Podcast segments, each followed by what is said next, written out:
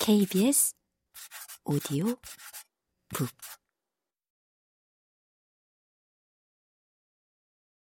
가장 늦게까지 타지키스탄에 남았던 것은 아버지였다. 행복한 추억들이 가득한 집을 그대로 버려놓고서는 절대로 떠날 수 없다고 고집을 피우신 터였다. 그렇게 아버지는 1년 정도 더 남아 결국 집을 팔 수 있었고 모든 재산을 정리한 뒤 기차에 몸을 실었다. 상황이 상황이었던지라 아버지는 돈을 옷 여기저기에 나눠 숨겨놓은 채로 기차를 타셨는데 기차 안에서 무장강도를 만나 목숨을 잃을 뻔했다고 한다. 강도들은 긴장한 아버지에게 긴 총을 들이대며 돈을 내놓으라고 위협했다. 그 순간 돈을 다 주면 알마티에 있는 가족들이 굶을까 걱정되고 그렇지 않으면 총을 맞아 이 자리에서 죽을 수도 있겠다고 생각한 아버지는 순간 머리가 하얘졌다고 한다.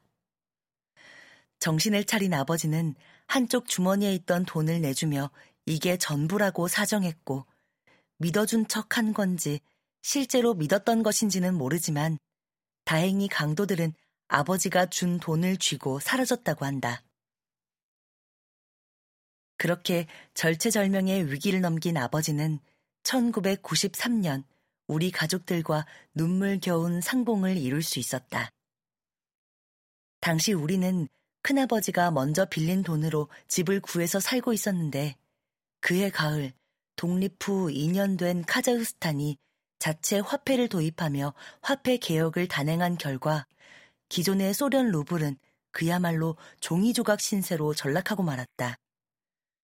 아버지가 목숨을 걸고 지켜온 돈이 한순간에 물거품으로 사라지고 만 것이다. 당시 우리 가족은 난민 신분이었고 국적도 없었다. 국적을 취득하려면 5년을 기다려야만 했다. 국적을 얻기 전에는 좋은 일자리를 꿈꿀 수조차 없었다. 할아버지는 경비원을 하고 아버지는 건설 현장에서 새벽부터 밤 늦게까지 용접을 하게 되었다. 할머니는 농사를 짓고 수학 교사였던 어머니는 채소와 과일을 팔러 다녔다. 나는 알마티에서 초등학교 2학년부터 학교를 다니게 되었다. 내가 다니던 학교는 공항 근처라 공항 직원이나 엔지니어의 자녀들이 주로 다니고 있었다. 그래서 학교 친구들은 대부분 러시아계 출신이었는데 똑똑하고 예쁘고 키가 큰 친구들을 보며 나는 괜스레 주눅이 들곤 했다. 학교 수업이 끝나면 나는 어머니가 장사하는 곳에 가서 일이 끝날 때까지 함께 앉아 있었다. 어머니는 주로 공항이나 학교 주변에서 채소를 팔았다. 나는 늘 어머니와 같이 다녀야 했는데 혹시나 친구들이 볼까봐 항상 창피하고 두려웠다. 장사가 잘 안 되는 날이면 어머니는 나에게 배와 사과가 담긴 양동이를 쥐어주고 본인은 다른 장소에 가서 채소를 팔았다. 나는 어쩔 수 없이 학교 친구들이 지나다니는 길에서 과일을 팔 수밖에 없었는데 너무 창피하고 부끄러워서 어머니가 올 때까지 몇 시간을 울었던 기억이 난다. 시간이 지나서 우리는 국적도 취득하고 부모님도 공항에 취직해 상황이 좋아졌다. 하지만 학창시절 나는 친구들이 출신을 물어볼 때 가장 곤혹스러웠다. 핏줄은 한국인이고 할머니와 할아버지는 러시아 태생이며 부모님은 우즈베키스탄 출신인데 나는 타지키스탄에서 태어난 고려인이란 사실을 그들에게 이해시키기란 쉽지 않았다. 내가 그들처럼 러시아어를 모국어로 하고 있었음에도 말이다. 사실은 나 스스로도 이해하기 어려웠다. 나는 친구들에게 무시당하지 않기 위해 더 치열하게 공부했다.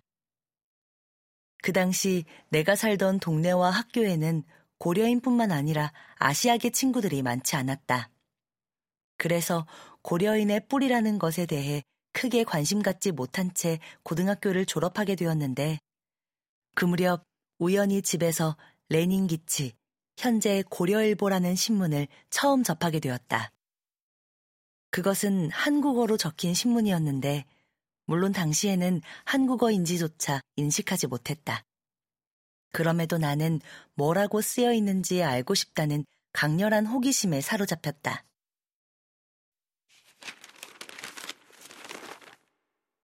마치 피가 당긴다는 우리 속담처럼 말이다. 내용도 알 길 없는 신문을 훑어보며 웬일인지 나는 마음속의 피가 조금씩 뜨거워짐을 느꼈다.